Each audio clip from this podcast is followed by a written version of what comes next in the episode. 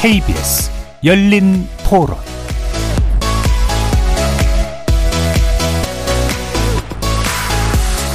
안녕하십니까. KBS 열린 토론 정준희입니다.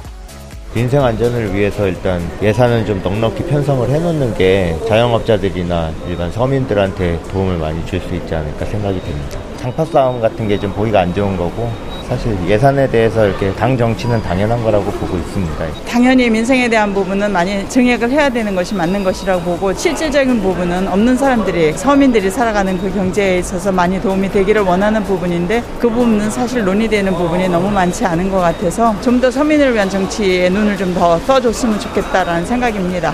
뭐 너무 자신들의 정치적인 인기나 뭐 이런 것에 근거를 해서 이기적인 선택을 하게 된다거나 그렇게 되면은 그건 사실상 국민 전체적으로 봤을 때 득보단 실이 더 많을 테니까 그런 부분을 좀 더 염두에 두시고 책정을 해주시면 더욱더 좋지 않을까. 쪽지 예산이다, 밀실 예산이다. 이거는 이제는 공정과 상식이라는 시대에서는 벗어나야 되고 정당한 이유와 그것이 서로 간에 합의가 되고 납득이 되면 그건 그대로 예산 통과시켜 가지고 사업을 수행해야죠.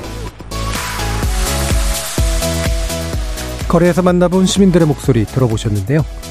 639조 원 규모의 내년도 예산안을 둘러싼 여야의 현격한 입장 차이로 인해서 법정 시한인 다음 달 2일까지 처리되는 게 어려운 거 아니냐라는 전망도 나옵니다. 정부는 그동안 나라 빚이 과도하게 늘어서 긴축 재정을 하지 않을 수 없다고 주장하는 반면 야당은 물가, 환율, 금리가 동시에 상승하는 삼중고를 겪고 있는 민생 경제를 침체시키지 않기 위해 현재보다 증액된 예산이 필요하다고 봅니다. 오늘 KBS 열린 토론에서는 세 분의 재정 전문가 모시고 2023년 정부 예산안 관련 쟁점 짚어보면서 잊히거나 간과된 부분은 또 없는지 자세히 분석해보는 시간 갖겠습니다. KBS 열린 토론 지금부터 시작합니다. 살아 있습니다. 토론이 살아 있습니다. 살아있는 토론, KBS 열린 토론. 토론은 라디오가 진짜입니다. 진짜 토론, KBS 열린 토론.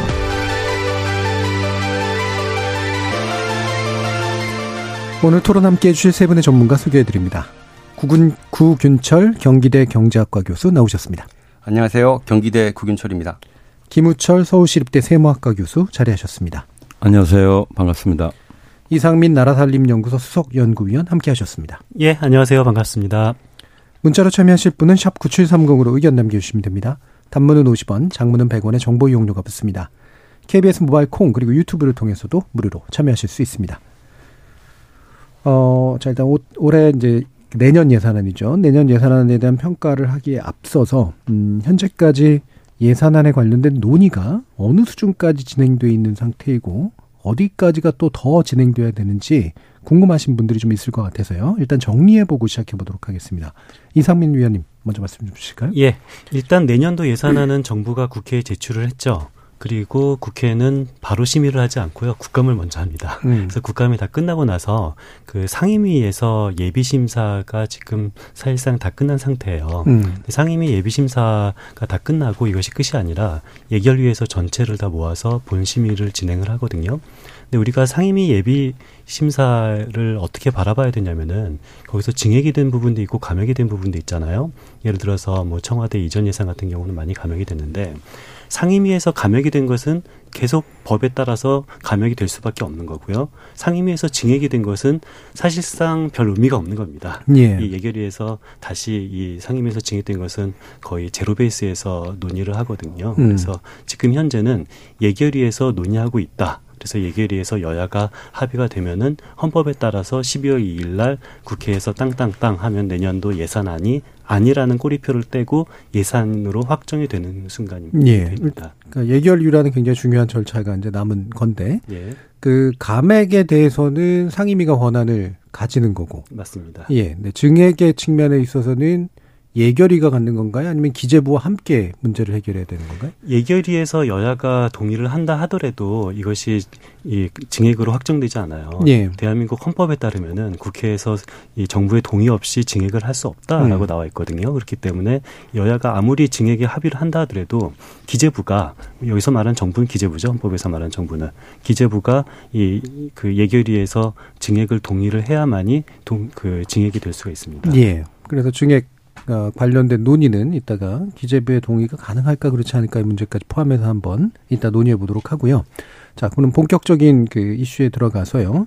어, 현재 639조 원 규모의 안이 이제 나와 있는 건데 어, 이게 이제 뭐 추경 기준으로 보면 이제 준 거고, 어, 본 예산, 2022년 본 예산 기준으로 보면은 준 건 아니고, 이게 묘한 상황인데요. 일반적으로는 어떤 기준으로 삼아서 예산이 축소됐다, 늘어났다라고 보는지도 어, 궁금하신 분들도 있을 테고요. 전반적인 평가 한번 들어보도록 하죠. 김우철 교수님 먼저 좀 말씀 주실까요? 네, 보통 그 본예산 기준으로 저희들이 어떤 예산의 큰 흐름을 평가하고 있기 때문에 이번 예. 같은 경우에는 예외적으로 1차, 2차에 걸쳐서 추경을 한 그 올해 2차 추경까지의 예산보다는 아, 작년에 본 예산 기준으로 예산의 흐름을 보는 게 맞다 이렇게 좀 보고 예. 있습니다. 아, 작년 올해와 같은 어떤 비상한 요인들에 의해서 예산을 불가피하게 이제 증액하는 그런 추경이 내년에 있을지 없을지 모르는 상황에서 음. 일단 본 예산 대비 한 5%대 5.5%의 총 지출 증가율은 어 거의 경상 성장률 수준에 준하기 때문에 어 우리가 이걸 긴축적이다라고만은 볼 수는 없습니다. 예. 특히 올해 어 짠 내년도 예산의 그 관리 재정 수지 적자 규모가 50한 8조 원쯤 됩니다. 예. 이거는 이제 2019년 당시에 재정 적자와 맞먹는데요. 거의 그보다 약간 더 크죠. 2019년은 어떤 해냐면 지난 정부에서 재정의 적극적인 역할을 강조하면서 음. 어, 과감하게 재정 적자를 확대하기 시작한 그 첫 번째 해인 겁니다. 예. 즉 코로나 팬데믹이 시작하기 직전 해죠. 팬데믹 시작된 다음부터인 20년, 21년, 22년은 사실상 100조 원대 적자인데 예. 이거는 대단히 예외적인 대규모 적자 규모고 이 3년을 제외한다면 어, 올해도 여전히 이 적자 편성이고 그런 의미에서 통상적인 의미에서는 이제 아, 재정이 적극적인 어떤 역할을 여전히 하고 있다 이렇게 예. 좀 보고 있고 증가율 기준으로도 저희들이 볼 때는 어, 지금 물가 때문에 명목 성장률이 높아질 것으로 내년에 보고는 있지만 아, 절대 작은 수준이 아니고 보통은 이제 4% 정도의 증가율 돼야 저희들이 조금 이제 어, 예산 편성에서 좀 신중하고 소극적이었다 예. 이렇게 볼수 있는데 증가율이나 이런 걸 볼 때도 어, 그렇게 긴축적이지는 않고요. 어, 저는 그렇게 일단 보고 있습니다. 확장적이라 확장적이라고 하는 것이 오히려 가깝다. 음. 과거의 확장적 기조를 이제 자- 다소 줄였다는 점에서는 이제 차이가 있습니다. 예. 지난 3년간의 확장세에 비하면 훨씬 축소된 것이지만 여전히 기조를 꺾였다거나 완전히 그 반전시켰다라고 보기 예. 보지는 않습니다. 아, 그리고 이제 이번에 그 건전 재정 기조로의 전환을 얘기하는 거는 맞습니다. 음. 왜냐하면 이제 적자 100조 대의 적자를 절반 정도 규모로 줄였다는 점에서 분명히 어, 건전 재정 기조를 강조하는 건 맞다. 그러니까 건전 재정이면서 어, 과거의 확장세를 어느 정도는 이제 유지하고 있는 그래서 재정의 역할이 여전히 이 어느 정도 적극적으로 펴고 있는 예. 그런 예산으로 보고 있습니다. 예. 그래서 본 예산 기준으로 봤을 네, 때, 예. 증가율의 측면이나, 어, 어, 이를테면 기존의 이제 확장 재정 기조하고의 어떤 추세상으로 봤을 때, 긴축적 기조라고 보기는 네. 여러모로 좀 어렵다. 이렇게 판단하셨어요. 구근철 교수님. 어, 네, 저도 어, 비슷한 생각인데요. 일단 그 공식 정부의 공식 누리집인 정책 브리핑에 보면요, 정부의 기조가 확장 재정에서 건전 긴축 재정으로 옮겨간 것으로 판단하고 있다라고 정부 네. 스스로가 평가를 하고 네. 있어요.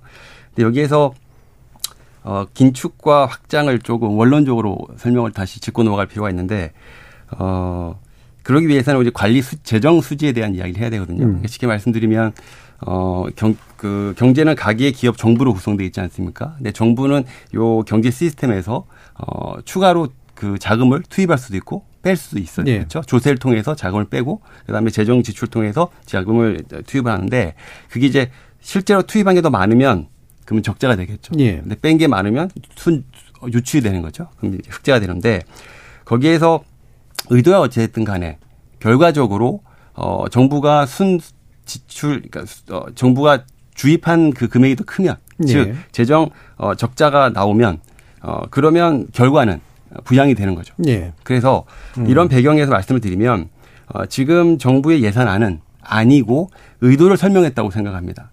어 결과는 지나봐야 알죠. 예. 실제로 예. 이 시스템에 자금을 순 주입을 했는지 뺐는지는 음. 그걸로 이제 민간 경제가 활성화되는지 위축되는지 결과가 나오지 않습니까?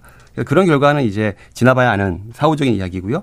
어, 지금 당장 예산 안만 놓고 봤을 때는 어, 저, 재정 적자 폭은 여전히 유지하고 있어요. 예. 김우철 교수님께서 말씀 주셨다시피 그런 의미에서는 엄격한 의미에서의 긴축 재정은 아니죠. 음. 어, 확장 재정이라 볼 수 있죠. 예. 어, 그런데 정부가 굳이 어, 긴축 재정이라는 말을 쓴 건 아마 그 상대적인 의미에서 예. 어, 의미일 거예요. 그 상대적 의미에서 전에보다 조금 어, 안전 그 건전 재정 쪽으로 갔다. 좀 더 재정 건전성을 좀 중히 여기겠다라는 어떤 의도의 표명이죠. 예. 결과하고는 좀 다른 어, 그런 사, 설명이 될 수도 있습니다. 예. 한 가지 더 덧붙이자면 이게 의도와 결과의 차이라고 말씀드렸는데 문재인 정부 초기인 2017년하고 2018년에는 통합 재정 수지가 어 플러스였어요. 흑자였어요. 예. 음. 그 말씀은 긴축 재정이었단 말이죠.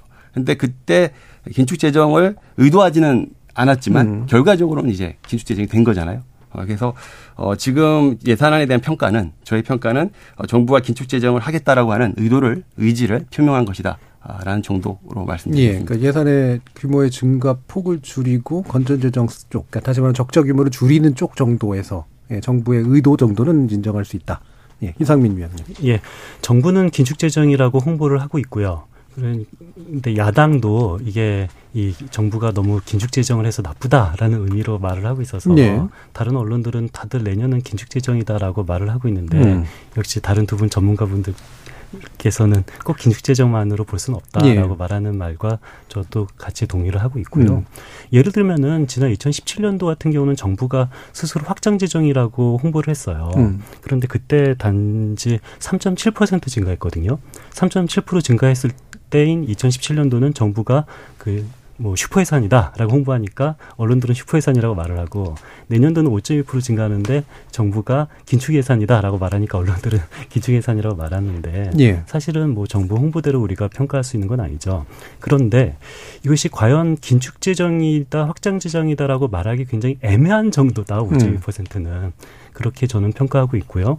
그런데 사회적으로 보면은 긴축 재정인 느낌이 들어요. 왜냐하면 올해 물가 상승률이 5%가 넘잖아요. 그런데 내년도 총지출이 5.2% 증가하니까 사회적으로는 별로 증가하지 않는 긴축 재정인 건 맞는데 그렇다고 해서 재정적으로는 충분히 건전하냐 또 그렇지 않거든요. 네. 왜냐면은 내년도 수입이 2.8%밖에 안 늘어요. 수입은 2.8% 느는데 지출은 5.2% 든다. 이걸 보면 충분히 건전한 건 아니고요. 음. 그래서 사회적으로는 긴축 재정이고 어떤 재정적으로는 충분히 건전하지는 않다라고 저는 평가를 합니다. 예. 그럼 실제로 지금 언론에서 보도되거나 이제 드러난 또는 홍보되는 이야기되는 것들과는 조금 다르게 실체는 되게 애매한 그런 상태 속에 좀 놓여져 있는 것 같은데요. 어, 한 가지 관련해서 제가 추가하고 싶은 의견이 있는데 보통 전체 지출의 이제 반 정도가 의무 지출이고 예. 나머지 반이 재량 지출이에요. 음. 그러니까 정부는 의무 지출 대략 300조 원이 넘겠죠. 이거는 어떻게 보면 언터처블인 거죠. 이거는 어떻게 조정할 수가 없어요. 그러니까 이거는 뭐 확장이다, 긴축이다 이런 말을 쓸 수가 없습니다. 의무 지출은 예. 법에 의해서 당연히 지급해야 하는 것들이니까. 정부가 얘기하는 긴축은 재량 지출을 말하는 겁니다. 예. 총 지출은 지금 우리 이 박사님 말씀하신 대로 그렇게 뭐 정부가 뭐 조금 많이 줄이지도 못했고 그런 면이 있지만 정부가 긴축적으로 이번에 짰다고 이제 어떻게 보면 강조하는 홍보하는 대목은 재량 지출 부분입니다. 자신들이 조정할 수 있는 예. 그 예산은 마이너스예요. 전년도 예. 재량 지출보다 오히려 줄어든 겁니다. 그런 의미에서 정부는 우리는 긴축적으로 최선을 다했다고 이제 얘기하는데 그거는 뭐 팩트에 가깝습니다. 그러나 어, 의무 지출의 증가세가 상당했기 때문에 음. 12%가 넘습니다. 그렇기 때문에 이걸 두 합하면 결국 총량은 그렇게 어, 줄, 줄, 줄이지는 못했다. 제가 아까 말씀드렸던 것처럼 확장세를 반전시키지 못했고 약간 유지하고 있다. 그러나 적자가 줄었다는 면에서 이제 재량 지출이 줄, 줄었고 재정 적자 폭이 줄었다는 면에서 저는 이제 정부가 긴축적이라고 한다면 거기에 대해서는 동의할 수 있고 예. 건전 재정 그 얘기도 거기에 대해서 동의할 수 있다. 예. 그래서 그 재량 지출이라는 정부가 이제 그 법과는 좀 다른 영역에서 자신의 어, 자의에 의해서 뭔가 조정할 수 있는 이제 그런 영역에 이제 초점이 맞춰져 있는데 거기에 이제 아마 24조 원 규모의 지출 구조 조정을 단행했다 했을 때 이제 적용되는 그런 영역인 것 같아요. 어 그럼 대략적으로 한 뭐 10%? 어, 정도가 될까요? 그러면 뭐 그 정도가 이제 자신의 재량 안에서 이제 줄인 거다라고 어, 판단할 수 있을 것 같은데 요게 뭐 항목 구성이나 아니면 규모나 어떻게 좀 평가하시는지 말씀 주시죠. 정부는 24조 원 그 지출 구조 조정을 했다라고 말을 하고 있는데요. 근데 여기에 대한 평가는 저는 할 수가 없어요. 네. 문제는 저만 할 수가 없는 것이 아니라 어느 누구도 할 수가 없거든요. 음. 왜냐면은 24조 원의 지출 구조 조정 리스트를 정부가 발표하고 있지 않아요. 네. 그렇기 때문에 이번 국감 때 야당이 24조 원 지출 구조 조정을 했다고 홍보를 한다면은 그 리스트를 달라라고 굉장히 많이 싸웠습니다. 음. 근데 아직까지 이게 제대로 발표를 하지 않아서요. 그래서 이 24종 지출 구조 조정 어떻게 평가하냐? 이것은 검증의 영역이 아니라 믿음의 영역입니다. 음. 그래서 24조 원 지출 구조 조정 했다라고 믿고 싶으신 분은 믿어야 되는 거고 믿기 싫으신 분은 믿지 못하는 그런 안타까운 현실이 있는데요. 예, 국회가 그걸 들여다볼 수는 없는 건가요? 국회가 달라고 해, 주장을 굉장히 많이 예. 했는데 정부는 지출 구조 조정 리스트는 줄 수가 없다. 음. 그래서 이것은 뭐 검증을 할 수가 없는 그런 뭐 비밀의 영역이 돼서 예. 어느 누구도 이것에 대해서 평가를 할 수가 없는 굉장히 안타까운 일이 벌어졌는데요. 그런데 뭐 만약에 믿음을 가지고 24조 원 지출구 조정을 했다라고 치면은 뭐 열심히 지출구 조정한 거죠. 예. 그런데 열심히 지출구 조정을 했다라고 쳐도 충분히 저는 이 긴축 재정이라고 평가하기 어려운 이유는 바로 총 수입이 늘지 않았기 때문이거든요. 예. 그러니까 만약에 내년도 총 수입이 만약에 한 6, 7% 는다. 그런데 총 지출이 5.2% 는다. 그러면은 뭐 충분히 긴축 재정이라고 평가할 수가 있죠. 근데 총수입이 불과 2.8%밖에 늘지 않았기 때문에 긴축 재정이라고 저는 말하기가 어렵다고 생각하는 거고요. 그렇다면 왜 총수입이 2.8%밖에 늘지 않냐라는 측면을 보면은 내년도 국세 수입이 1%밖에 늘지 않기 때문입니다. 그렇다면 왜 내년도 국세 수입이 1%밖에 늘지 않냐?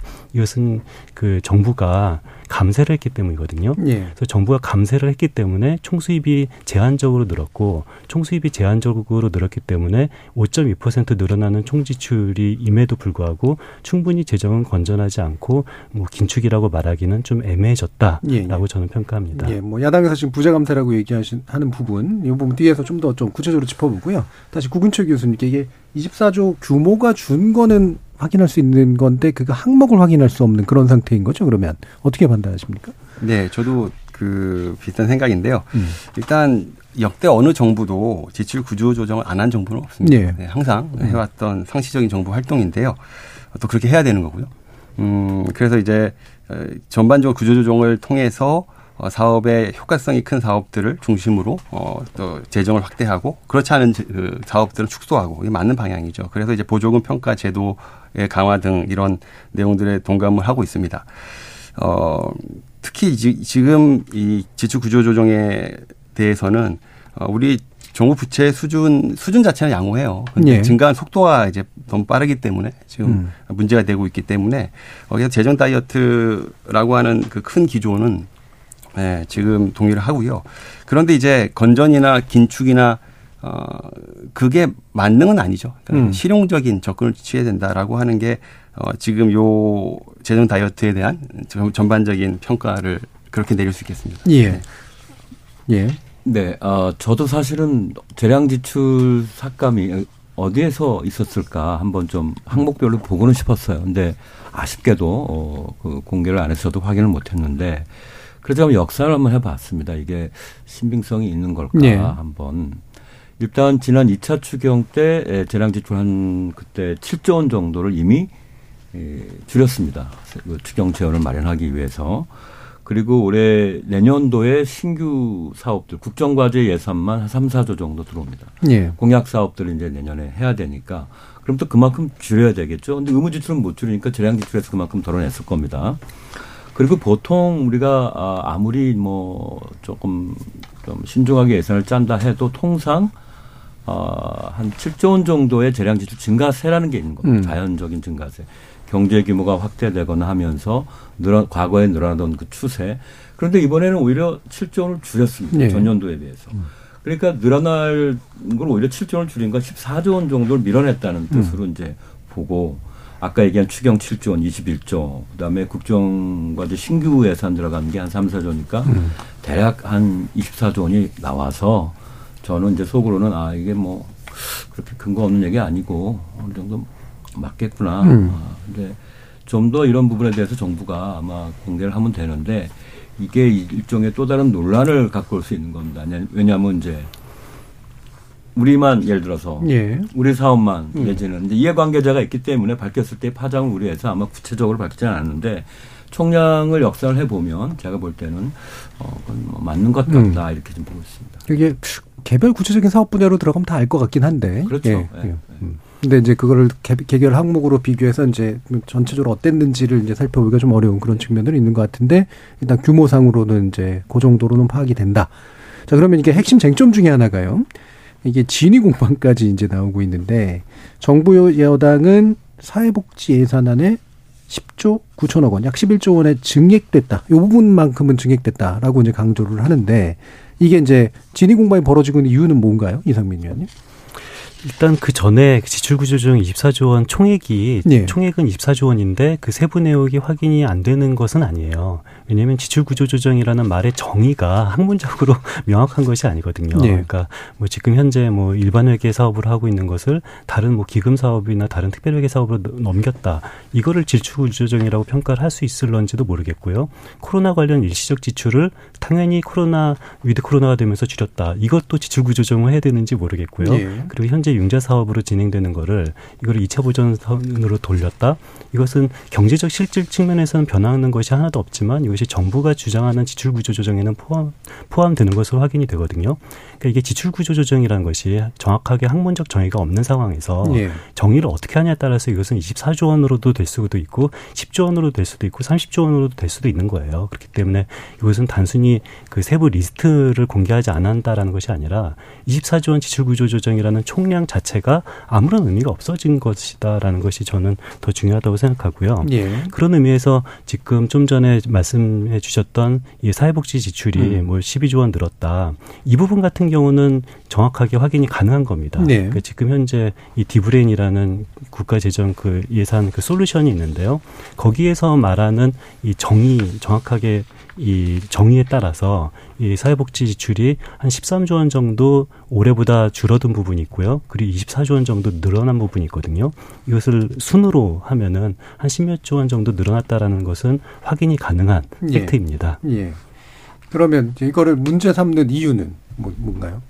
그러니까 사회복지 지출이 13조 원 줄어들기도 하고 24조 원 늘어나기도 했는데 음. 그렇다면 줄어든 부분이 어떤 부분에서 줄어들었는지 그리고 늘어난 부분이 어떤 부분에서 늘어났는지를 같이 확인해야 되는데요. 근데 예. 뭐 지금 현재 정부와 여당을 싫어하는 쪽은 줄어든 13조 원만 가지고 사회복지 지출이 굉장히 잘못됐다라고 예. 주장하고 정부 여당을 좋아하는 쪽은 늘어난 24조 원만 가지고 굉장히 따뜻한 복지를 확립을 했다라고 주장하는데요. 이것은 둘 다 맞지 않고요. 예. 그렇다면 13조 원은 어디서 줄었냐면요. 가장 많이 준 부분이 임대주택이랑 고용 부문에서 줄었습니다. 음. 그 임대주택에서 줄은 거는 저는 개인적으로 이 좀 비판을 하고 있고요. 네. 그리고 고용 부분에서 줄어든 부분은 대부분은 코로나 일시적 지출이 줄어든 부분이 많거든요. 음. 그래서 이런 것은 뭐 자연스러운 현상이지 않을까라고 네. 생각을 하고 있고요.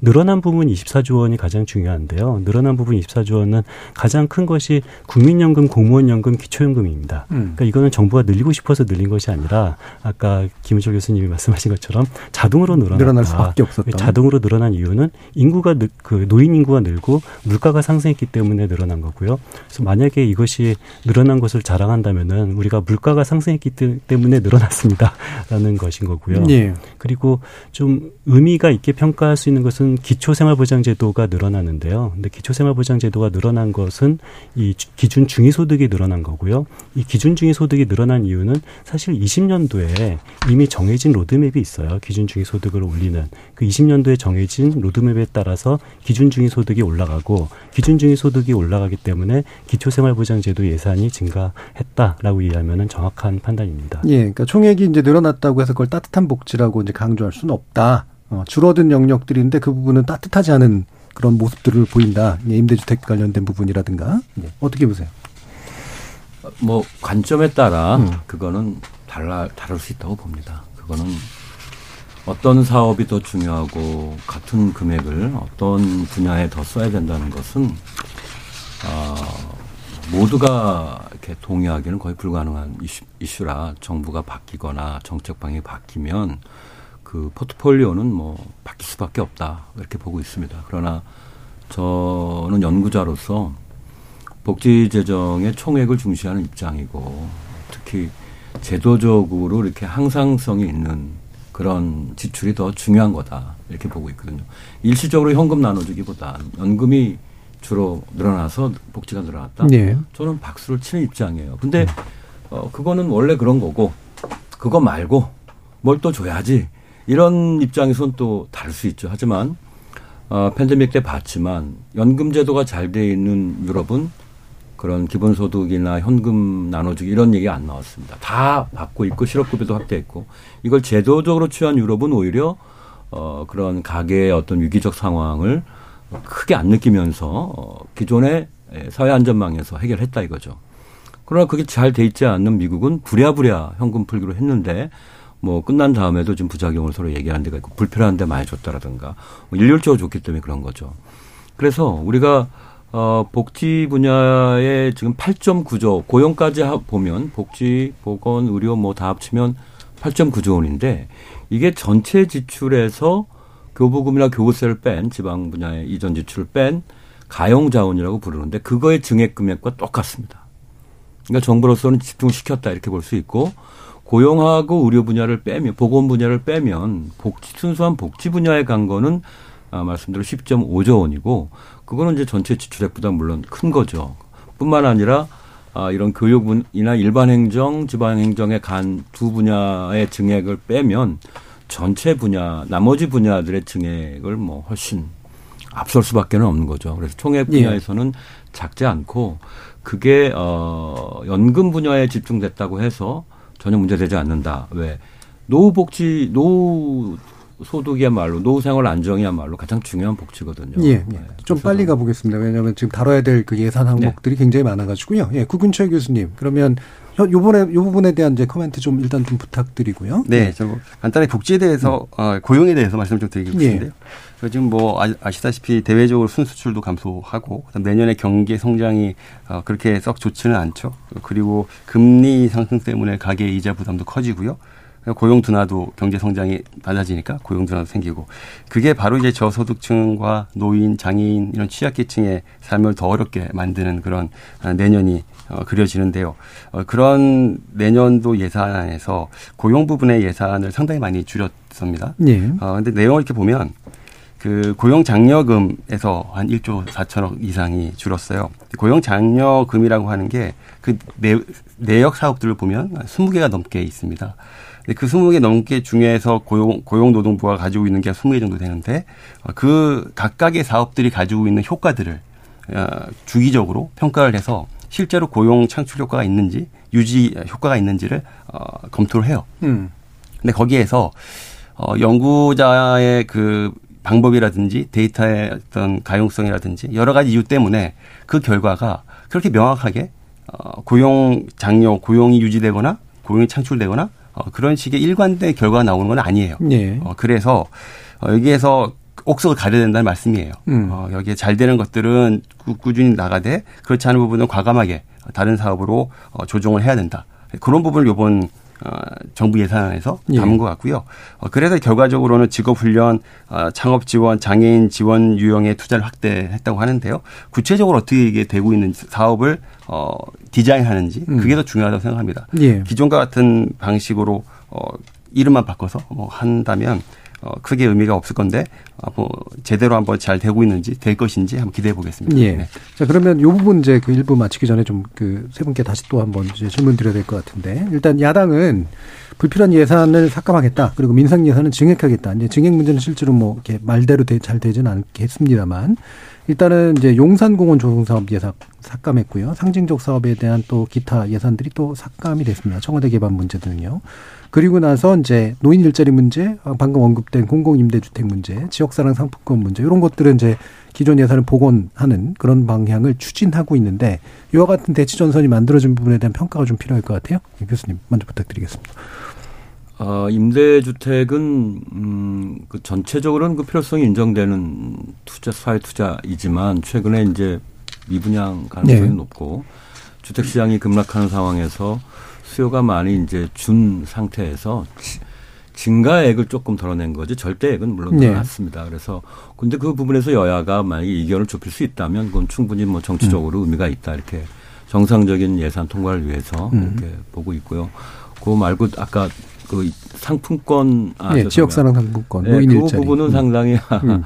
아직도 글쎄 그 부분은 이견을 좁힌다는 게 저는 저로서는 쉬워 보이진 않습니다. 예. 아, 그 예외적인 순간에 내수 진작을 위해서 많이 얘기했고 또 그 효과가 아직 논란이 있는 상황에서 이렇게 5천억 이상 증액하는 것은 어, 저로서 개인적으로는 이제 바람직하지는 않다. 예. 지금 재정의 역할이 전반적인 소비 진작이 아니고요.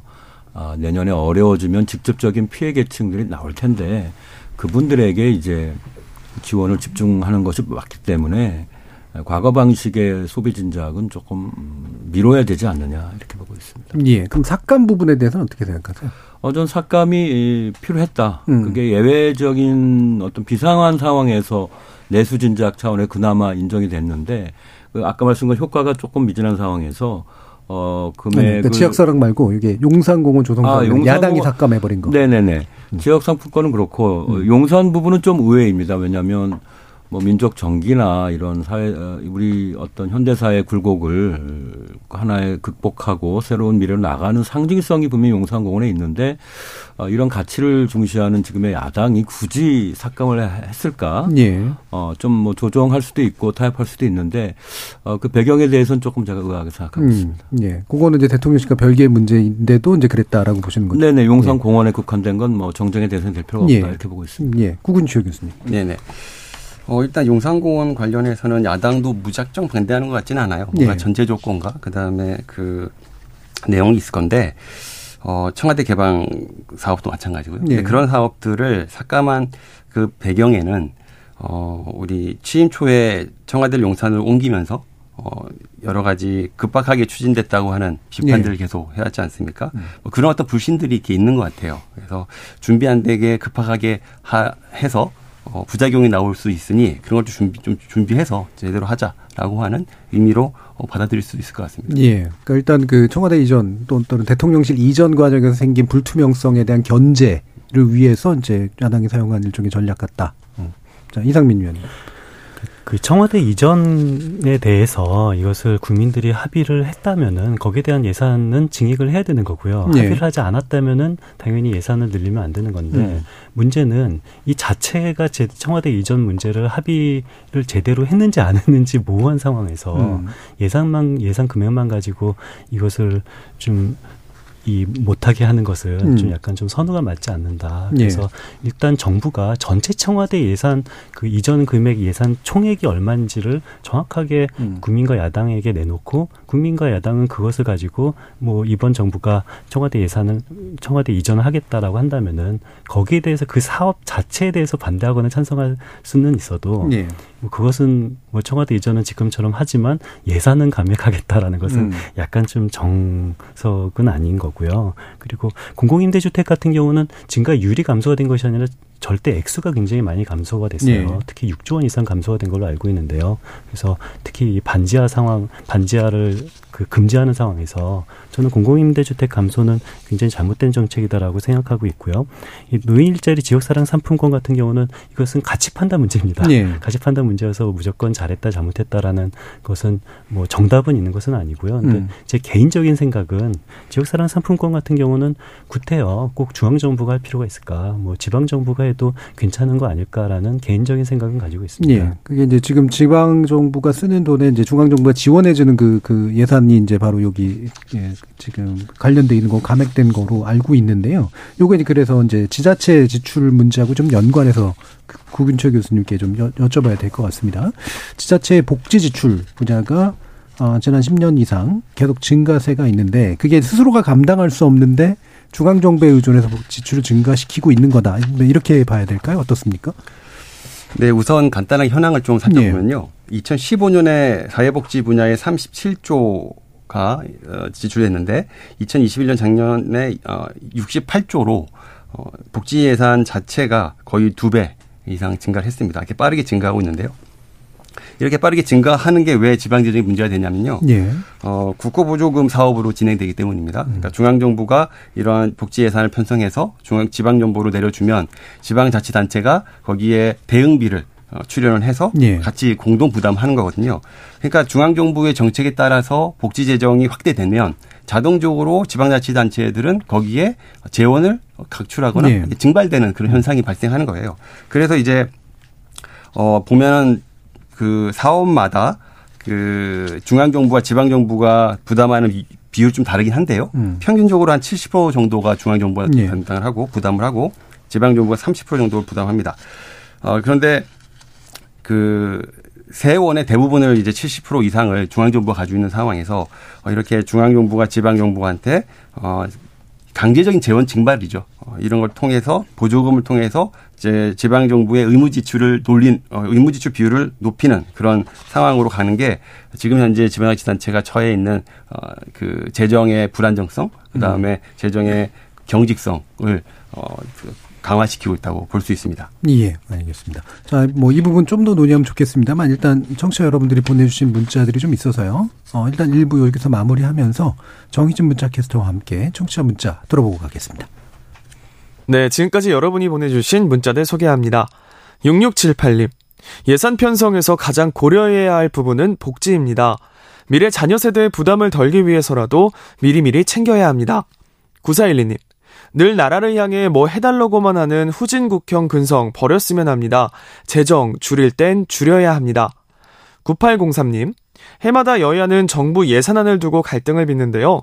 올해는 특히 국정조사 실시 여부를 두고 더 말들이 많네요.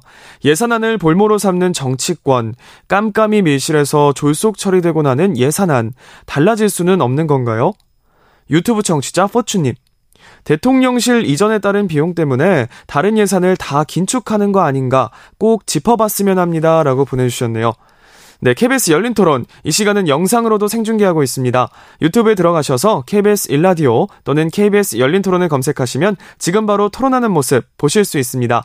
방송을 듣고 계신 여러분이 시민 농객입니다. 계속해서 청취자 여러분들의 날카로운 시선과 의견 보내주세요. 지금까지 문자캐스터 정의진이었습니다. 토론이 세상을 바꿀 수는 없습니다. 하지만 토론 없이 바꿀 수 있는 세상은 어디에도 없습니다.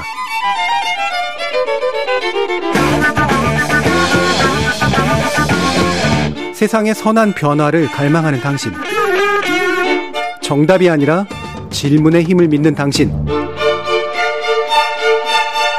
우리 KBS 열린 토론에서 만납시다.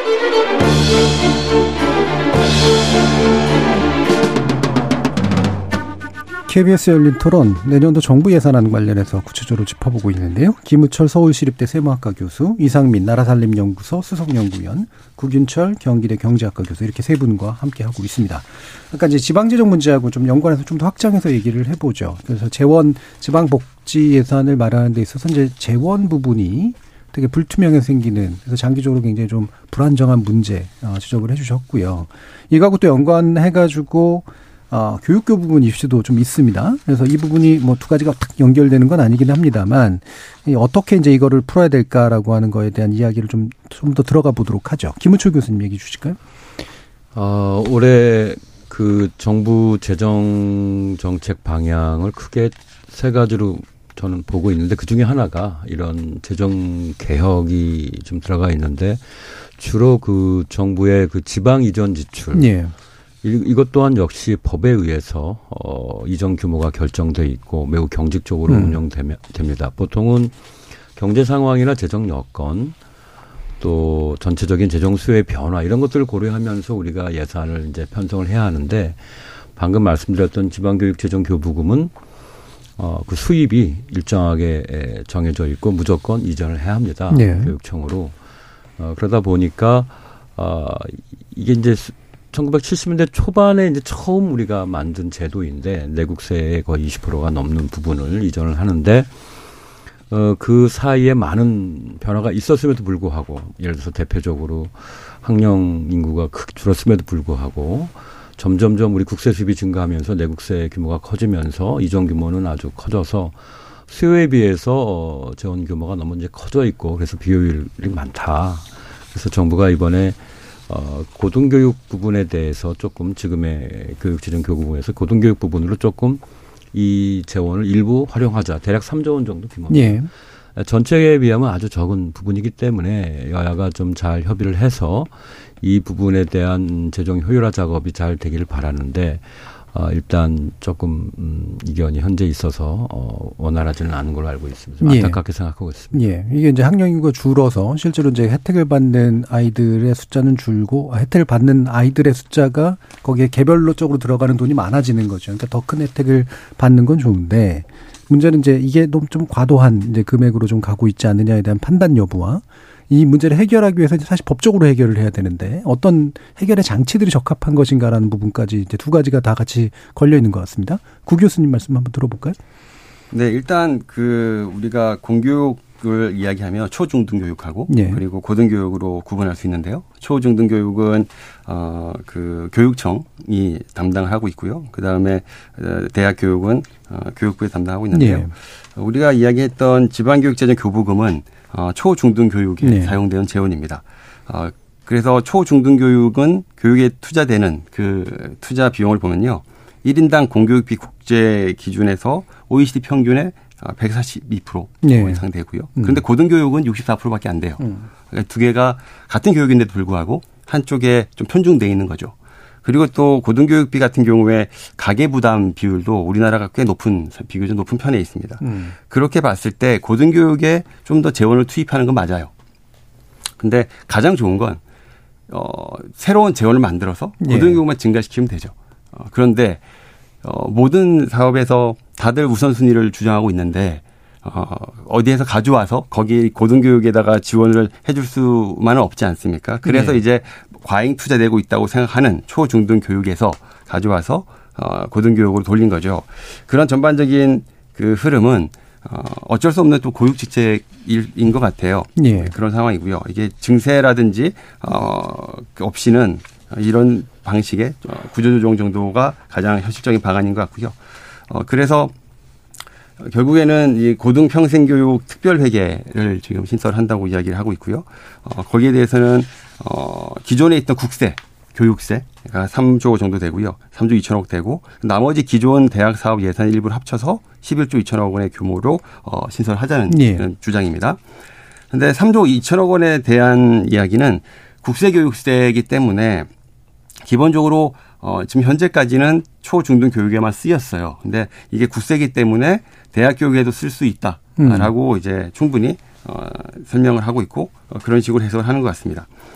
자, 그럼에도 불구하고 교육 재정에서 이 두 개의 역 아, 그 편중은 이렇게 이 정도로는 해소가 되지는 않을 것 같아요. 좀 더 과감한 어, 어떤 개혁이 필요하지 않을까라는 생각을 합니다. 예. 그러니까 이게 지금 되게 부정적으로 보시는 분들 같은 경우에는 왜 초등생 밥그릇 뺏어가지고 대학생 그 입에 넣어주냐라는 식으로 이제 또 어, 얘기하는 분들도 있는데 방금 말씀 주신 거 보면은 규모상으로 치면 고등교육에 대한 지원이 더 필요한 건 사실이고 초중등 교육까지를 보면 어, OECD 기준에 비해서 꽤 많은 것도 사실이라 일정한 이제 구조조정은 좀 필요할 것 같다. 다만 법적으로 어떻게 풀 거냐의 문제는 여전히 좀 어, 남아 있는 문제긴 한데요. 이상민 위원님 어떻게 생각하시나요? 예, 구 교수님이 설명을 워낙 잘해주셔서 예. 그 초중등 교육에서 돈이 남고 그래서 이 고등교육에 돌려야 되는 것은 고육지책이다라고 설명해 주셨어요. 예. 뭐 저도 공감하고요. 음. 근데 문제는 이런 고육지책을 하다 보니까 제도가 굉장히 조악해지는 거예요. 네네. 무슨 소리냐면은 교육부는 고등교육을 해야 되는 곳이거든요. 그런데 교육청은 초중등을 해야 되고요. 음. 근데 교육부가 교육청한테 돈을 줘요. 교육재정 교부금으로. 그런데 이 내가 준 돈 중에서 일부는 쓰지 말고 있다가 이 고등교육에 써라. 예. 그러면은 교육부가 교육청에 돈을 주고 그 돈을 또 교육부가 그 고등교육에 써야 되는 거예요. 예. 그러니까 자기가 고등교육에 쓸 돈을 교육청에 줬다가 교육청 돈으로 자기가 쓰는 것이 예. 예.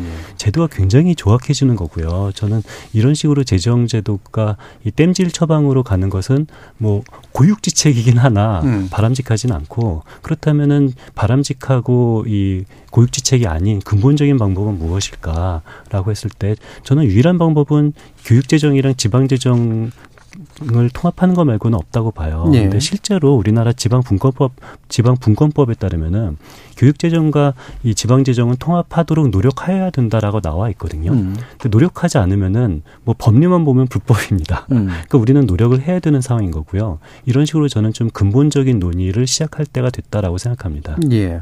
지금 그래서 이제 보면 이제 그 정부 여당은 이제 특별 회계 신설 방식으로 약간 이제 뭐 어쨌든 고육지책이라는 게 약간 이제 그런 말씀이었고 민주당은 이제 고등교육 재정 교육을 신설해야 되는데 이건 사실 또 이제 재원 문제가 이제 나서는 거고 그래서 되게 좀 어, 어려운 건데 어떤 판단을 좀 해보시나요, 김은철 교수님? 어, 아주 원칙적인 그 해결 방안 두 분은 좀 더 이제 강도 높은 개혁 네. 조치를 했는데 저 동의합니다. 그래서 원칙적으로 말한다면 어, 교부금을 이렇게 내국세 일정 부분 또 교육세 전액 심지어 이제 시도에서까지 전입금을 받는데 이렇게 만들어진 세팅은 70년대에 아주 학생 숫자가 많은데 교사도 없고 건물도 없을 때 이제 지정된 것이거든요. 지금 이제 그런 시대를 다 보내고 오히려 역전이 된 상황에서 저는 어, 교육 재정 수요를 우리가 일정한 기준을 두고 예를 들어서 OECD 평균 1인당 예. 얼마, 우리로 봤을 때 얼마, 전체 아동수 그런 식으로 해서 우리가 이제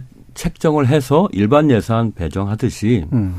어, 우선적으로는 배정을 하되 제일 먼저 배정을 하되 어, 그런 재정 수요의 합리적인 기준을 갖고 네. 대체로 OECD 평균에 준하는 어떤 부분이 될 거라고 봅니다. 지금 140%니까 상당히 높아 있는 상태고 그런 부분을 덜어내고 나머지는 아, 이를테면 그렇게 갔다가 돌아오는 방식 말고 네. 어, 뭐 특별회계든 일반회계든 고등교육에 이제 투자하는 게 가장 일반 원칙적인 해결 개혁 방식이 아니겠느냐 이렇게 보고 있고 어, 두 번째는 지금 우리 이 박사님 말씀하시는 대로 이 두 개를 지방교육과 지방행정을 왜 분리하느냐 이거죠. 역시 시도에서 어, 그것을 이제 배정하고 다 몰아주고 거기서 배정하는 게 좀 더 어, 통합적인 효율성을 갖고 올 수 있다 이렇게 보고 있습니다. 예, 알겠습니다. 자, 그럼 이제 또 한 가지 쟁점이 이제 증액 가능한가 라는 부분인데요. 정부는 이제 난색이고요. 여당도 한 2조 정도, 야당은 5, 6조 정도를 늘리는 것이 필요하다라고 얘기를 하고 있는데 이게 이제 어떤 정도의 이제 규모에 대한 판단도 필요하고 어, 어디서 늘리고 있느냐, 늘리려고 하느냐도 필요하고 실제로 기재부의 동의와 함께 늘릴 수가 있겠는가라는 부분까지에 대한 판단도 필요할 것 같습니다. 구근추 교수님 먼저 좀 말씀 주실까요? 아니, 이상민 위원님 먼저 아까 이미 말씀을 꺼내셨기 때문에 한 말씀 주시죠. 예. 그 증액은 이 여야가 합의해서는 안 되는 거죠. 예. 여야가 합의만으로는 안 되고 음. 기재부가 반드시 동의를 해야지만 헌법에 따라서 증액이 되는 건데 근데 이것은 사실 예산은 정치거든요. 예산은 음. 정치이기 때문에 이 정치적으로 해결을 한다면 기재부도 동의를 할 수밖에 없게 되는 거죠. 예. 근데 만약에 지금 야당 같은 경우는 증액이 필요하다라고 주장을 하고 그렇다면 증액을 할 거면 그 재원을 어떻게 할 것이냐 라는 예. 물음에서 야당은 아니 그러면 여당에서 말하는 이런 감세 조치를 철회하면 된다. 음. 감세 조치를 철회를 하는 대신에 거기서 세수가 확보가 되니까 그 돈 가지고 증액을 할 수가 있다라고 야당은 주장하고 있고 있고요. 예. 그렇다면은 세법은 이거는 기재부가 동의하지 않, 않는다 하더라도 야당 스스로 의석수가 국회 의상수가 예, 예. 확보되고 있기 때문에 이 세법은 야당이 맘대로 개정을 할 수가 있어요. 음. 그래서 만약에 야당이 세법을 좀 증액으로 개정을 한다면은 음. 그렇다면은 정치적으로 기재부도 이런 이 예산 증액도 동의할 수밖에 없는 그렇게 될 것 같습니다. 예, 결국 감세 부분을 어떻게 처리하는가. 맞습니다. 그게 예. 핵심이죠. 예. 김은철 교수님. 어, 정부의 그 첫해 내세운 그런 세제 개편안의 조세 정책 방향을 무력화시키면서까지 어, 그렇게 대규모 증액을 해야 하는 것이 타당한가에 대해서는 뭐 저는 동의하지 않습니다. 예. 그래서 어, 정부는 뭐 세법 개정 통과 무관하게 그런 대규모 증액은 어, 절대로 동의하지 않을 거라고 저는 보고 있고 다만 여야가 합의를 한다는 전제 하에서 뭐 1, 2조 원 내에 예. 그런 증액이라면 그건 조금 정부로서도 재고 여지가 있을 것이다 이렇게 보고 있고요. 예. 어, 세법 개정 이따 또 말씀하실 것 같아서 간단히 얘기하면 어, 지금 세법 조세법률 위해서 세법은 대부분 다 국회가 현재 많은 것들을 결정하고 있지만 예산 편성은 다른 나라도 많이 그렇지만 행정부에게 그 편성권이 있지 않습니까? 예. 그래서 어, 좀 그런 상호에 대한 견제와 균형의 논리가 조금 더 존중되어야 되는데 하나를 인질이나 무기로 해서 다른 하나를 또 무력화시키면 이게 끝없는 대립과 싸움으로 가니까 그런 것들은 조금 우리가 자제하고 서로 정부의 정책 방향을 어느 정도는 좀 첫해만큼은 존중하는 그런 대승적인 자세가 좀 아쉽다 예. 보고 있습니다. 그러면 굳이 이제 세법 개정을 통해서 감세안을 무력화시키서 그, 그 증액안을 정부가 받아라라고 하지 말고 필요하다면 약간 늘리는 정도로 해가지고 정부가 감세안과 상관없이 늘리는 식으로 가자. 그 정도는 정책 타협이 가능한 범위 내인데 예. 그 금액은 뭐 1, 2조를 넘지는 않아야 되는 예, 것이다. 예. 구 교수님. 네. 참 아까도 우리 내년도 경제 어, 전망에 대해 말씀드렸는데요. 어, 국회 예산정책처에서 내년의 성장률을 2.1%로 전망했어요. 네. 근데 우리가 그 2.3, 2.4 이렇게 오다가 내년에는 2.1로 이제 떨어지는 건데 그리고 또 잠재 성장률도 우리가 꽤 좀 떨어지고 있어요. 네. 이런 상황에서 정부가 어느 시점에서는 적극적인 어떤 재정의 역할을 좀 할 필요가 있지 않을까. 음. 특히 내년에는 세계 경제도 그렇게 썩 좋지 않지 않습니까? 이런 상황에서 어, 금액은 뭐 여야가 합의 내서 하겠지만 어, 추경과 그 증액은 불가피하지 않을까라는 예. 전망을 하고 있습니다. 투입분을 좀 더 늘릴 필요는 있는 것 같다. 예. 그게 이제 규모가 어떻게 될지는 이제 여야가 정책으로 타협을 하더라도 어, 이런 말씀이신데요. 자 그러면 지금 어 이게 시한 문제 매년 뭐 맨날 이 얘기를 하고 있긴 합니다만 준예산 사태 실제로 현실성이 있다고 좀 보세요 이상민 의원님. 저는 현실성이 없다고 보고요. 예. 뭐 역대로 헌정 사상 단 한 번도 준예산이 편성된 적이 없고요. 음. 그런데 이번에는 거의 유일하게 준예산이라는 단어가 언론에서 네. 많이 나오고 있어요. 네. 저는 별로 근거가 없다고 생각하는데 음. 준예산이라는 단어는 사실 국회가 예산 심의하기도 전에 여권에서 나온 말인 거거든요. 네. 근데 이거 좀 공포감 주장이다. 공포감 조장이라고밖에 말을 할 수밖에 없는 이유가 예. 어떤 이 이게 여야가 제대로 합의가 되지 않으면 여야가 이렇게 많이 싸우면은 준예산을 쓸 수밖에 없다라는 음. 것은 뭐 정부 원안을 그렇게 많이 바꾸지 말라라는 네. 그런 얘기인 거고요. 그래서 저는 준예산 편성 가능성은 거의 없다고 생각합니다. 예. 예. 준 예산 그러니까 마치 예산이 줄어든 것 같은데 그게 아니라 예, 이제 아까 말씀하신 재량 지출과 네, 의무 지출 부분에서 의무 지출 그러니까 반드시 지출돼야 되는 부분만 우선 지출하는 이제 이런 예산인데 이게 일종의 미국 사태다. 그러니까 미국 같은 경우에 셧다운 같은 느낌을 주니까 어 그래서 이제 일종의 압박 수단이라고 이제 보시는 것 같은데요. 구 교수님 어떠십니까? 네, 저도 뭐 이 박사님 생각에 동의합니다. 이게 이렇게까지 갈 사안들은 아니라고 보고요. 예. 어, 그래서 결국엔 그 전에 해결될 것 같은데 어 그걸 위해서는 여야 모두 좀 실용적인 음. 접근에 접근을 해서 좀 합의를 하는 게 국민이 행복한 예. 그런 결과가 아닐까 생각됩니다. 예, 아까 오면서부터 듣는 분위기로는 뭐 국회 내부에서는 그래도 어느 정도 타협되는 것 같다 뭐 이런 식의 음. 얘기가 나오던데요. 김은철 교수님 어떠세요? 그렇죠. 지금 준예산 확률은 뭐 저는 어 2, 3%도 안 될 것이다. 예. 이렇게 보는데 그 이유는 12월 2일을 넘길 수는 있어요. 음. 정말로 힘겨루기 차원에서 타협이 끝까지 이제 어, 어 상당히 뭐 쟁, 쟁투 양성으로 간다면 하루 이틀은 넘길 수 있겠으나 그리고도 20 며칠이 있어야 새해가 오거든요. 그 안에 만약에 여야가 같은 모습을 보여준다? 그러면은 지금 국회를 누가 장악하고 있죠? 모든 정치적 부담은 야당한테 갈 확률이 높아요. 예. 근데 지금 어떤 상황입니까? 지금은 금융위기나 재정위기 내년에 염려가 되고 상당한 경기 침체를 우려하는 상황인데 이런 상황에서 첫해 정부의 예산을 이렇게까지 힘들게 만든다면 어, 뭐 감당하기가 쉽지 않기 때문에 일단 야당 스스로가 현재 그런 플랜이 없다 이렇게 음. 보고 있고 이제 길들이기 차원에서 어, 지금 또는 힘겨루기 차원에서 어, 상당히 분위기는 좀 경직시키고는 있지만 저는 음, 12월 2일 플러스 마이너스 그 1일 정도 내에 에, 극적인 타협은 나올 것이고 음. 어, 그 내용이 아마 이제 지금 충분히 이, 만들어지고 있을 것이다 이렇게 보고 있습니다. 예, 알겠습니다. 이 부분 뭐 그다지 큰 견해 차이가 있는 것 같지는 않고요. 또 하나 이제 그 쟁점으로 계속 지금 며칠 사이에 얘기되고 있는 금투세 문제, 금융투자소득세인데 이게 좀 야당 때 살짝 왔다 갔다 했고요. 예, 정부는 2년 유예 안을 내놓았다 야당이 반대했고 야당이 절충안을 내놓으니까 또 절충안을 정부가 안 받는 그런 상태. 또 이제 각각의 이해 당사자들은 한편에서는 부글부글하고 또 한편에서는 어, 단견이다 아니다 뭐 이런 식의 이제 말 싸움들이 이제 붙고 있는 이제 그런 상태인데 김우초 교수님은 이, 뭐, 이 부분 어떤 의견을 가지고 계신가요? 아, 금투세가 상당히 지금 뜨거운 어 감자가 돼 있는데 사실은 이 금투세가 만들어진 건 지난 정부 때였고요. 예. 음, 처음 발표를 했을 때 당시 그 투자가 투자자들의 어떤 항의에 의해서 어, 문 대통령께서 유예를 사실 했습니다. 아, 그리고 이제 그 대통령 선거가 왔고 그 와중에서 어, 여야가 어느 정도 금융 투자를 좀 적극화하고 감면을 늘려야 된다는 그런 기조가 좀 팽배했었고 그 직후에 나온 올해 세법 개정안에서 다시 또 유예가 된 거죠.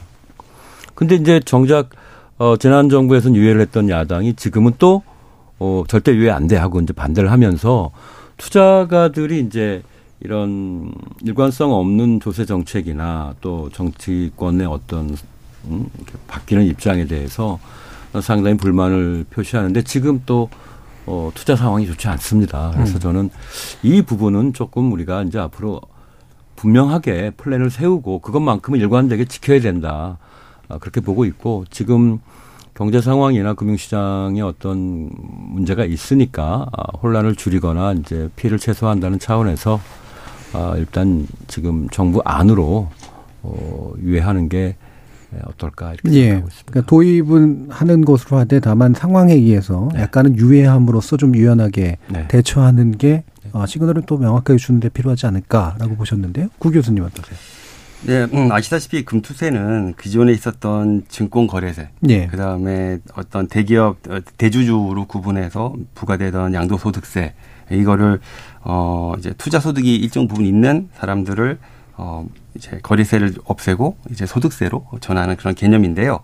아시다시피 지금 소득 불평등하고 자산 불평등이 상당히 어 전 세계적으로 우리나라도 그렇고요 심각, 심각해지고 있는 상황에서 어, 상당히 많은 많은 부분이 이제 금융 자산이거든요. 어, 여기에 대해서 소득세를 강화하는 건 뭐 좀 세계적인 추세인 것 같고요. 그런 면에서 우리나라도 어, 이런 금투세를 도입을 했고 또 앞으로도 언제 도입은 했지만 유예가 되고 있는데 실제로 저는 개인적으로는 빨리 이거를 어 유예 더 이상 유예를 하면 안 된다고 생각을 예. 하고 있거든요. 음. 네, 그래서 이 우리가 불평등 문제를 심각하게 차근차근 하나씩 그 준비해 나가지 않으면 어 자- 특히 자산 불평등 같은 경우에는 금융 시장에서 훨씬 더 크게 예. 나타나고 있습니다. 어 그리고 소득 불평등도 어 우리가 지금부터 계속 줄일 노력을 해야지 어, 그런 면에서 어, 금투세는 발, 어, 더 이상 유예는 안 된다고 보고요. 특히 또 이제 부동산하고 비교했을 때 금융 자산이 어, 아직 좀 과세가 상당히 좀 덜. 되는 상황이잖아요. 그런 의미에서도 형평성 측면에서도 어, 금투세는 당연히 어, 바로 바로 시행돼야 된다고 예. 생각합니다. 조세 정의를 위해서는 이제 더 이상은 유예는 안 하는 게 좋겠다. 근데 그왜 금투세 항목들이나 뭐 이제 그, 그 실제로 적용하는 과정에서 왜로 불공정하다, 왜 이건 합치고 저쪽은 빼느냐, 뭐 이런 식으로 이렇게 막 이렇게 논란들은 있잖아요. 그러니까 방법론은 어느 정도 좀 잘 갖춰져 있다고 보시는지 아니면 약간 보완이 필요하다고 보시는지 추가로 여쭤봐도 될까요? 네, 저는 음 물론 더 내는 안 냈다가 내는 사람도 당연히 불만이 있겠죠. 어, 그런데 지금 지난 정권에서 만들긴 했지만 그래도 이 정도면은 시작치고는 괜찮다고 생각을 합니다. 예. 네. 알겠습니다. 이상민 의원. 그러니까 금투세라는 것이 그러니까 주식해서 한 5천만 원 이상의 소득을 올린 사람들에게 세금을 부과한다라는 거잖아요. 예. 그러니까 제가 근로소득으로 5천만 원 벌면은 세금을 내고 있는데 주식을 투자해서 5천만 원 벌면은 세금을 안 내는 거예요. 예.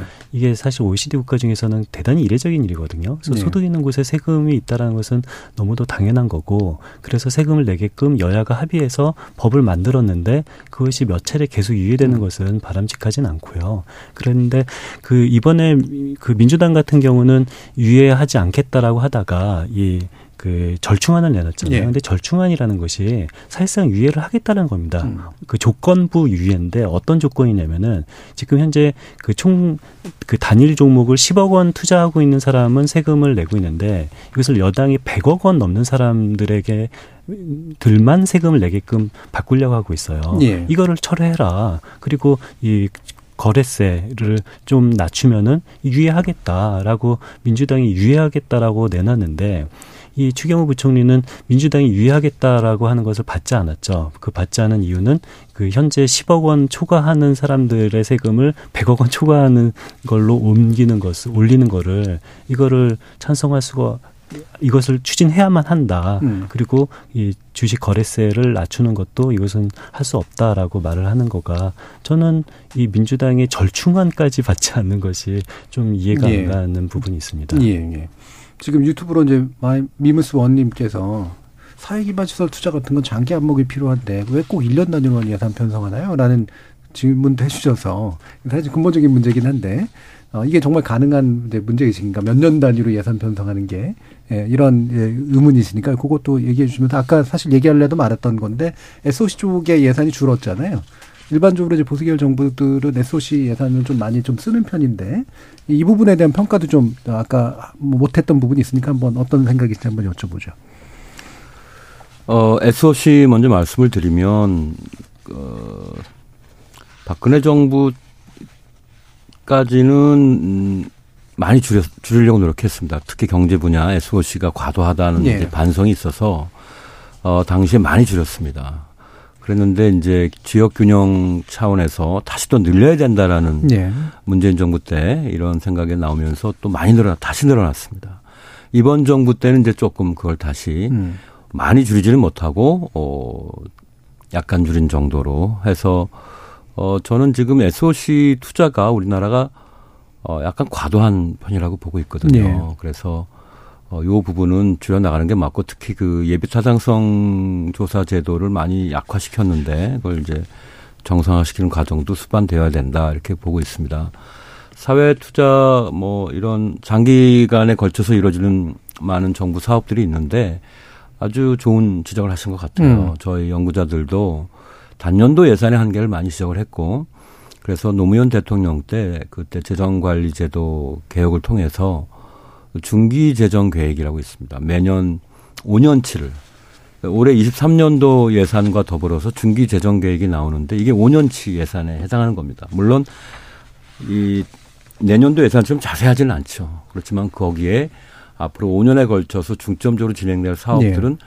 대부분 감안되고 있고 어, 그렇기 때문에 이게 에, 상당히 의미가 있다 이렇게 봤는데 아쉽게도 우리가 중기재정 계획이 정말 내년도 예산처럼 실제 그렇게 대부분 지켜지는 그런 것들을 많이 못 보았습니다. 그래서 그 부분은 음. 좀더 어, 정부가 어, 어떤 신뢰를 얻어야 된다. 중기재정 계획이 실제 중기재정 계획으로서 어, 역할을 하는 것들을 국민께 납득을 시키고 어, 믿게 만들어야 된다 그렇게 보고 있습니다. 네, 구 교수님도 의견 주시죠. 네, 저도 뭐 김우철 교수님하고 생각 같은데요. 음. 음. 일단 SOC는 우리나라 어느 정도 이 규모로 면에서는 일정 수준 이상 올라왔고요. 어, 이제부터는 유지 보수가 상당히 많이 네. 들어가는데 그건 매년마다 이제 들쭉날쭉하기 때문에 어, 그, 그거는 이제 조금 어, 매년 차이가 있다고 보고요.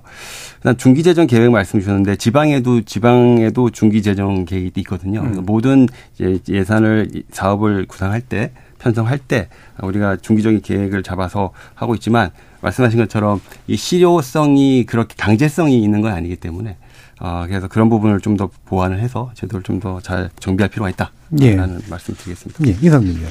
보수 정부가 SOC 투자를 많이 한다라는 것은 이것은 사실이 아닙니다. 예, 예. 박근혜 정부는 뭐 소위 말하는 초이노믹스에서 SOC를 많이 한다고는 것처럼 말했지만 음, 사실 SOC 굉장히 많이 줄였고요. 예. 문재인 정부는 거꾸로 토건 예산보다는 사람 예산이 중요하다라고 말했지만 사실은 SOC를 굉장히 많이 늘렸고요. 예, 예. 서로 반대다 거짓말이었습니다. 예.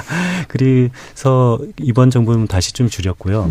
그리고 중기 재정 계획은 이미 있긴 있어요. 음. 그래서 뭐 단기 단년도 예산 편성에 이런 허점 을 메우고 있다라고 제도적으로는 이미 되어 있는데 그런데 중기재정 계획이 그렇게 사실상 정확 제대로 되어 있지 않아서 중기재정 계획에 대한 이 실질성을 좀 더 늘릴 필요성은 있다고 봅니다. 예. 지금 상공일호님은 기한 못 맞추는데 기한 없애지죠? 라는 말씀 주셨고요. 김지린님은 민생 최우소 좀 해야 되는데 정쟁만 하다가 뒷전되는 것 같습니다. 라는 그런 말씀 주셨고, 0369님은 꼼꼼하게 여러 안건에 대해서 토론해 주셔서 좋다라는 그런 또 긍정적인 의견도 주셨습니다. 자, 이제 마무리 발언 이제 들을 시간인데요. 어, 세법 관련 얘기 아까 좀 나오긴 했었습니다만, 결국은 이제 예산안의 타결과 예, 조정을 통한, 그 다음에 세법 개정안을 이제 국회에 처리하는 부분이기 때문에 이 부분에 대해서 어, 한 1분 정도 안에서 조언 주신 말씀 있으시면 들어보겠습니다. 보도록 하겠습니다. 먼저 이상민 위원님 말씀 주실까요? 그 내년도 5.2% 늘어나는 것이 참 애매한 정도다라고 말씀드렸는데요. 네. 그런데 이게 사회적으로는 긴축이고 재정적으로는 충분히 건전하지 않다. 그 이유는 저는 감세 때문이다라고 음. 생각을 하는데요. 그래서 감세가 이 법인세 감세가 가장 핵심인데 법인세 감세는 뭐 법인세를 내리면 기업의 투자가 증가한다라고 정부는 주장하고 있습니다. 그런데 이 전 세계 논문에 따르면은 법인세율을 내렸을 때 기업 투자가 증가했다라는 실증적 논문이 그렇게 많지 않아요. 네. 그래서 우리는 뭐 실증 논문에 기반해서 법인세율 감소가 이 기업 투자를 증진하지 않는다는 사실을 좀 염두에 두었으면 좋겠습니다. 예. 김우철 교수님 말씀 들어보죠. 어, 감세 기조에 대해서 먼저 어 음. 반대 비판이 있는데요. 특히 뭐 건전재정 하면서 감세란 맞지 않다 이렇게 예. 하고 심지어 감세를 철회하고 증액을 더 해야 된다 이렇게 얘기가 나오는데 전 동의하지 않습니다. 왜냐하면 어, 저희가 그동안 재정 건전성 문제가 좀 심각하다. 백조 원대 적자를 해결할 방법이 좀 증세밖에 없는데 정치권의 증세에 크게 적극성을 띠지 않아서 음. 상당히 저희들이 안타까워 했거든요. 예. 그런데 지난 2년 동안 정확하게는 올해와 작년 21, 22년 동안에 어, 국세 수입이 110조가 늘어났습니다. 그러니까 이게 다, 법인세 단일 세목보다도 더 세금이 많이 늘어나 준 거예요. 그러니까 이게 세입 기반이 확, 어, 확대가 되고 세입이 확충이 되는 어떤 자연적인 세수 증가였기 때문에 어, 그런 정쟁을 피해서 어떻게 보면 우리 재정이 상당히 어, 건전해지는 기반을 확보한 거죠. 근데 이게 세금이 늘어나서 재정이 좋아지는 건 좋은데 세금이 또 너무 늘어나면 국민을 힘들게 하지 않습니까? 근데 우리 조세 부담률이 20%였는데 이게 23.3%까지 불과 2년 만에 3.3%포인트가 늘어난 것은 뭐 경이적인 속도인데 이게 국민 경제에 상당한 타격을 줄 수 있습니다. 지금 우리 올해의 조세 부담률은 정부 예측에 의하면 독일의 23.2보다도 더 올라서게 됩니다. 예. 우리가 중부담 국가가 된다는 뜻이죠. 그래서 이번에 어, 너무 가파른 조세 부담률 증가 속도를 조정한다는 의미에서 음. 감세 의미를 두고 있고. 예, 거기까지 어, 듣겠습니다. 네. 예, 구 교수님. 그 우리 이 박사님께서 법인세 말씀 인하 말씀 주셨는데 저도 일정 부분 동의한 부분이 있습니다. 그러니까 정부에서는 법인세 인하가 투자로 어, 연결되고 그다음 성장이 촉진되고 이런 말씀을 하시는데 그런 연구들을 어, 인용하시는데 거기에 못지않게 또 그렇지 않다는 연구들도 많이 쌓여 있거든요. 그렇게 그래서 종합적으로 보면 어, 법인세 인하의 효과가 실증적으로 명하지 않다. 예.